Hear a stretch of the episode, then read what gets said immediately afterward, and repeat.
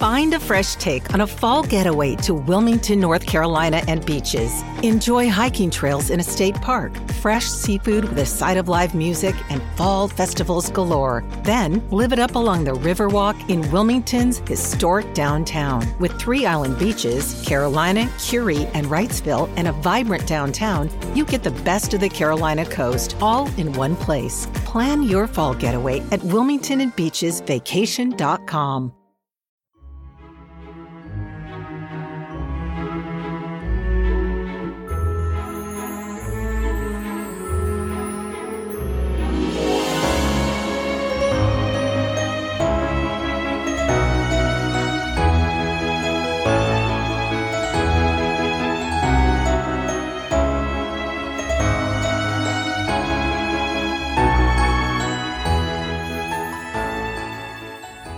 Welcome back, everyone, to 1001 Classic Short Stories and Tales.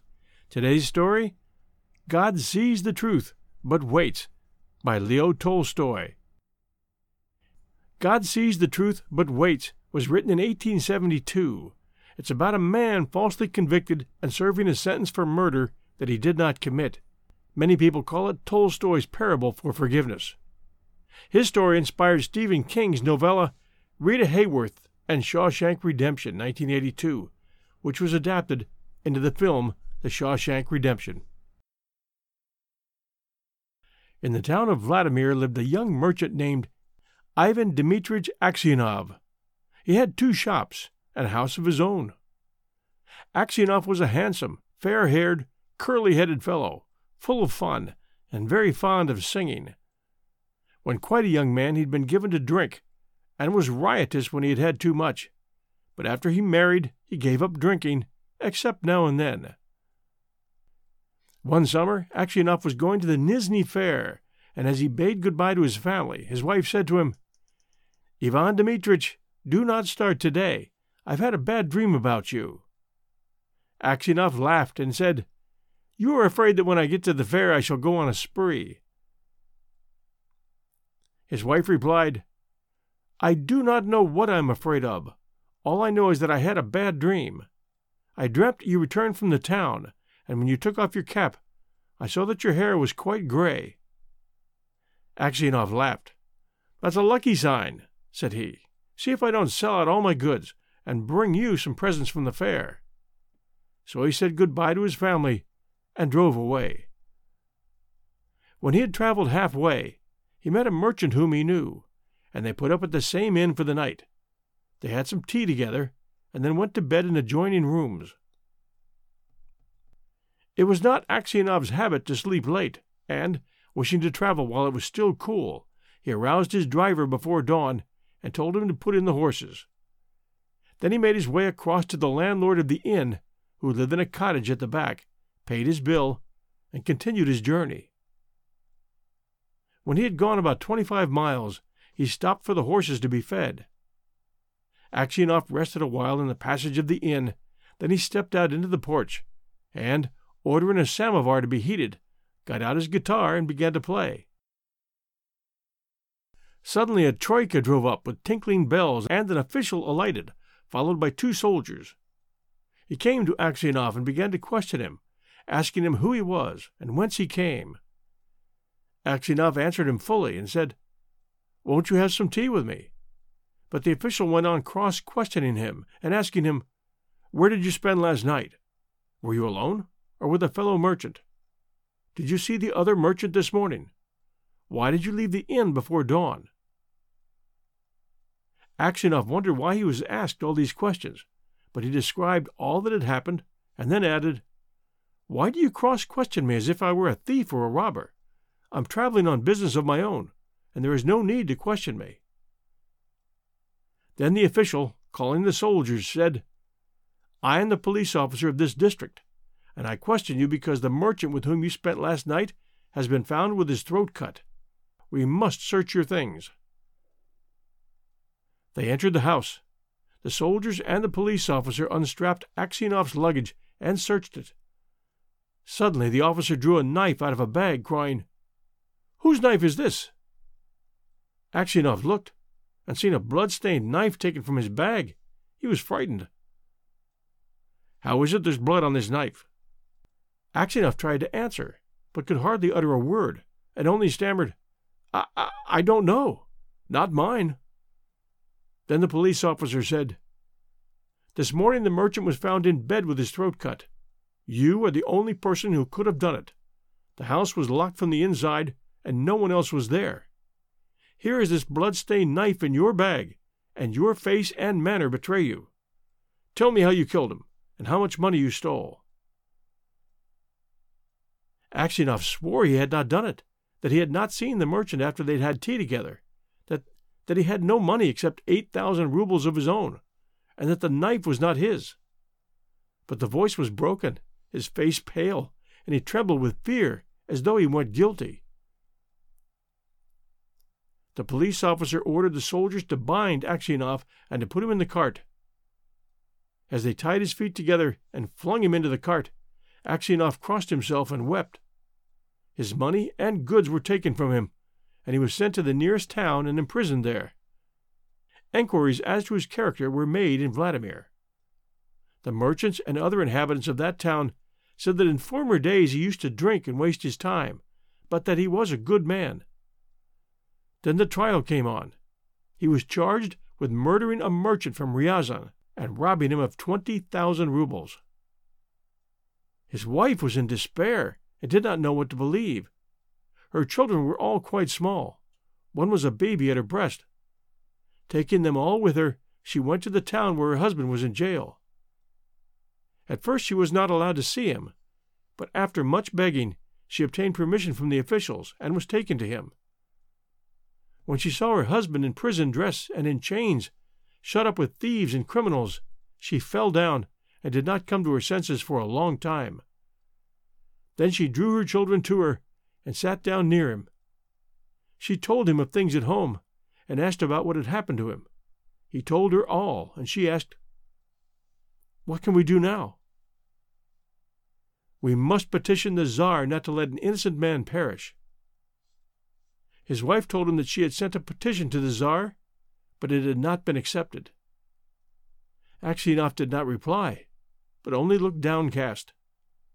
Then his wife said, It was not for nothing I dreamt your hair had turned gray. Do you remember? You should not have started that day. And passing her fingers through his hair, she said, Vanya, dearest, tell your wife the truth. Was it not you who did it? So you, too, suspect me? said Aksionov, and hiding his face in his hands, he began to weep. Then a soldier came to say that his wife and children must go away, and Aksionov said good-bye to his family for the last time.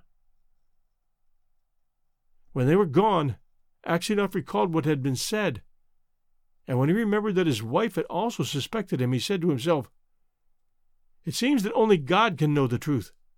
It is to him alone we must appeal, and from him alone expect mercy.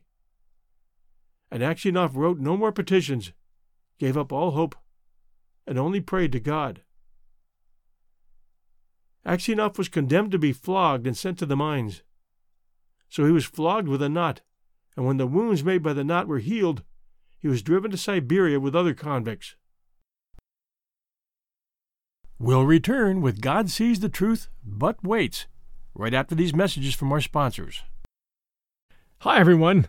The holiday season is upon us, and I'll be glued to the telly for BritBox on many a night. I've already shared with you the fact that I keep up with Father Brown and Poirot at BritBox. I also check out their new stuff, like the new series Archie, which tells the story of Archie Leach, otherwise known to millions of filmgoers as Cary Grant. This story comes from his daughter Jennifer Grant and ex wife Dyan Cannon. It's a series.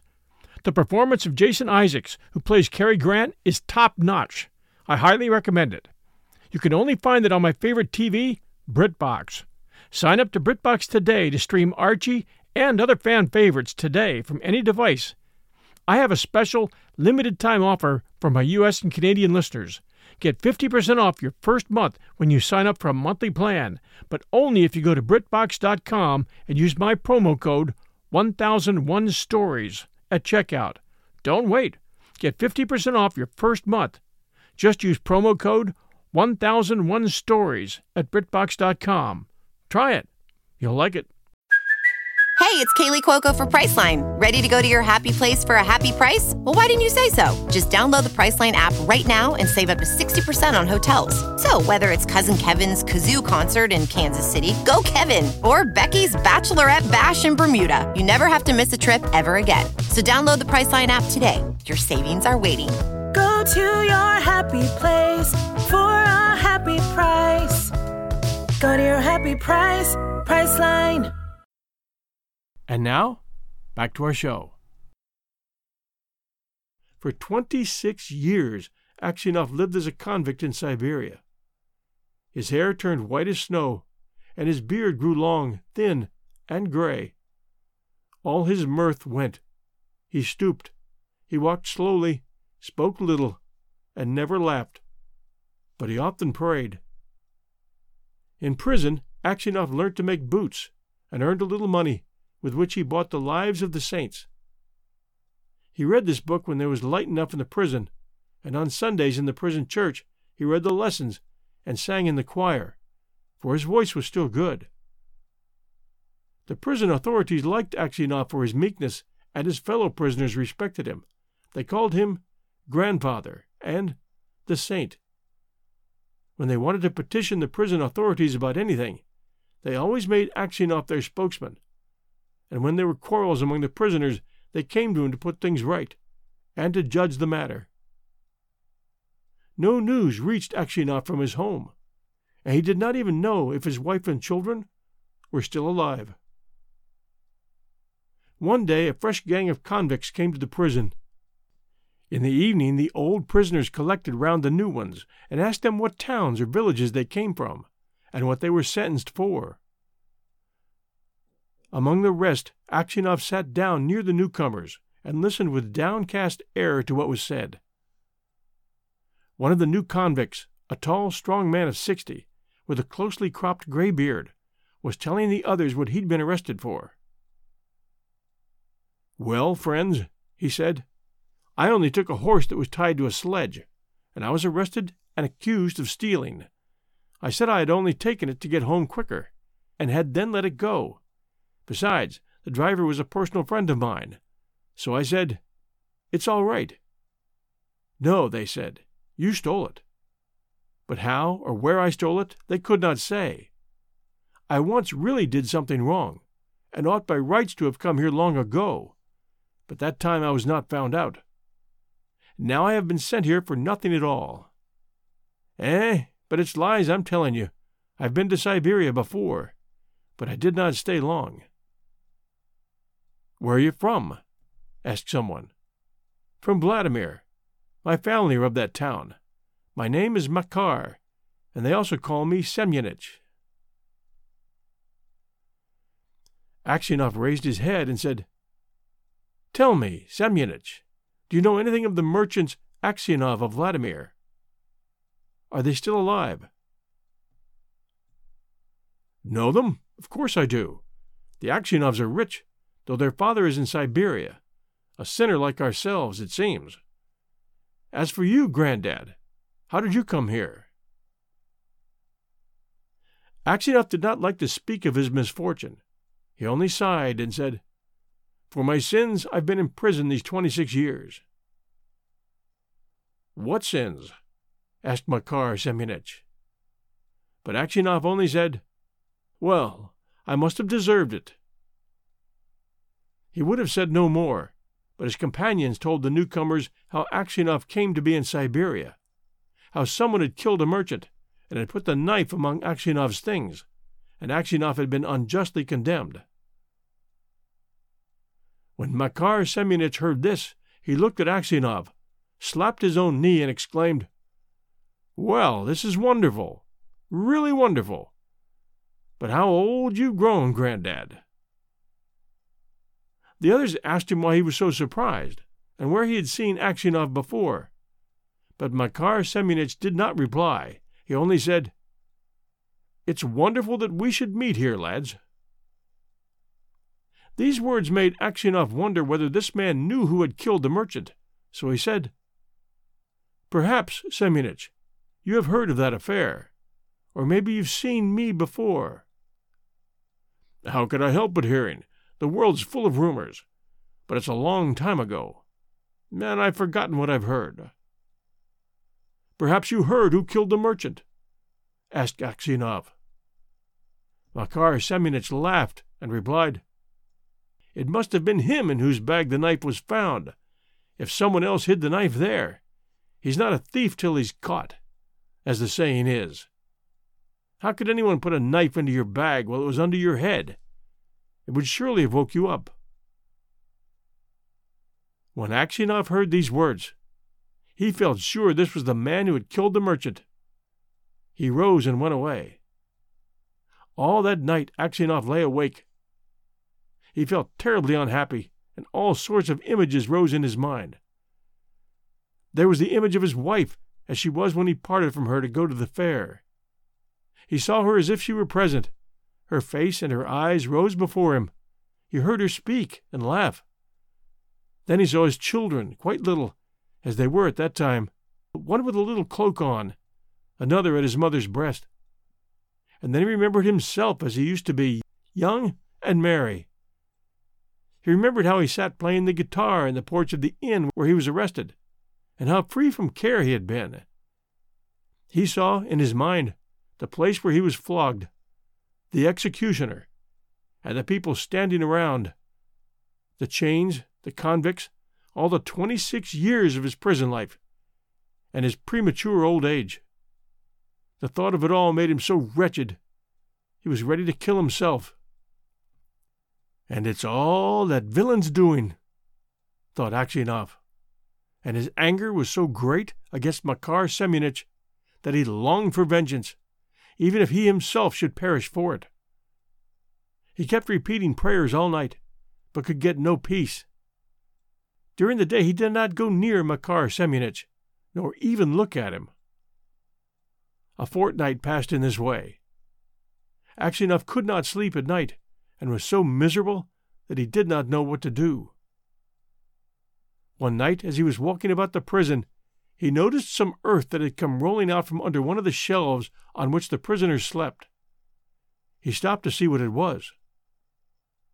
Suddenly Makar Semyonich crept out from under the shelf and looked up at Aksionov with frightened face.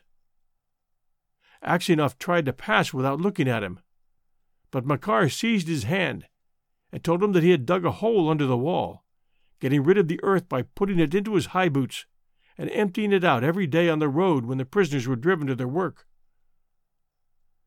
Just you keep quiet, old man, and you shall get out too. If you blab, They'll flog the life out of me, but I'll kill you first. Aksionov trembled with anger as he looked at his enemy. He drew his hand away, saying, I have no wish to escape, and you have no need to kill me. You killed me long ago. As to telling of you, I may do so or not, as God shall direct. Next day, when the convicts were let out to work, the convoy soldiers noticed that one or the other of the prisoners emptied some earth out of his boots. The prison was searched and the tunnel found. The governor came and questioned all the prisoners to find out who had dug the hole. They all denied any knowledge of it. Those who knew would not betray Makar Semyonich, knowing he would be flogged almost to death. At last the governor turned to Aksionov, whom he knew to be a just man, and said, you are a truthful old man. Tell me, before God, who dug the hole? Makar Semyonich stood as if he were quite unconcerned, looking at the governor, and not so much as glancing at Aksionov. Aksionov's lips and hands trembled, and for a long time he could not utter a word. He thought, Why should I screen him who ruined my life? Let him pay for what I've suffered. But if I tell, they will probably flog the life out of him. And maybe I suspect him wrongly. And after all, what good would it be to me? Well, old man, repeated the governor, tell me the truth. Who has been digging under the wall? Aksionov glanced at Makar Semyonich and said, I cannot say, Your Honor. It is not God's will that I should tell. Do what you like with me. I am your hands. However much the governor tried, Aksionov would say no more, and so the matter had to be left. That night, when Aksionov was lying on his bed and just beginning to doze, someone came quietly and sat down on his bed. He peered through the darkness and recognized Makar. What more do you want of me? asked Aksionov. Why have you come here? Makar Semyonich was silent. So Aksionov sat up and said, What do you want? Go away, or I will call the guard. Makar Semyonich bent close over Aksionov and whispered, Ivan Dmitrich, forgive me. What for? asked Aksionov. It was I who killed the merchant and hid the knife among your things. I meant to kill you too, but I heard a noise outside, so I hid the knife in your bag and escaped out the window. Aksionov was silent and did not know what to say. Makar Semyonich slid off the bed shelf and knelt upon the ground. Ivan Dmitrich, said he, forgive me. For the love of God, forgive me. I will confess that it was I who killed the merchant, and you will be released and can go to your home. It is easy for you to talk, said Aksionov, but I have suffered for you these twenty six years. Where could I go to now? My wife is dead, and my children have forgotten me. I have nowhere to go. Makar Semyonich did not rise, but beat his head on the floor. Ivan Dmitrich, forgive me, he cried. When they flogged me with the knot, it was not so hard to bear as it is to see you now. Yet you had pity on me, and did not tell. For Christ's sake, forgive me, wretch that I am. And he began to sob. When Aksionov heard him sobbing, he too began to weep. God will forgive you, said he. Maybe I am a hundred times worse than you. And at these words his heart grew light, and the longing for home left him. He no longer had any desire to leave the prison, but only hoped for his last hour to come. In spite of what Aksionov had said, Makar Semyonich confessed his guilt. But when the order for release came, Aksionov was already dead. Thank you for joining us at 1001 Classic Short Stories and Tales. A message for Apple listeners we always appreciate and enjoy your reviews. And we could use some new reviews, so please take a moment, if you will, and send us a review for 1001 Classic Short Stories and Tales. Also, I wanted to let you know we have another short story show out there 1001 Greatest Love Stories. Where this one comes out every Sunday night, that one comes out every Wednesday night at 8 p.m. Eastern Time. So please give that one a try. I think you will really enjoy the stories that we have over there. Everyone, thanks for listening. Please share with a friend. We appreciate it. We'll be back next Sunday night at 8 p.m. Eastern Time. See you then.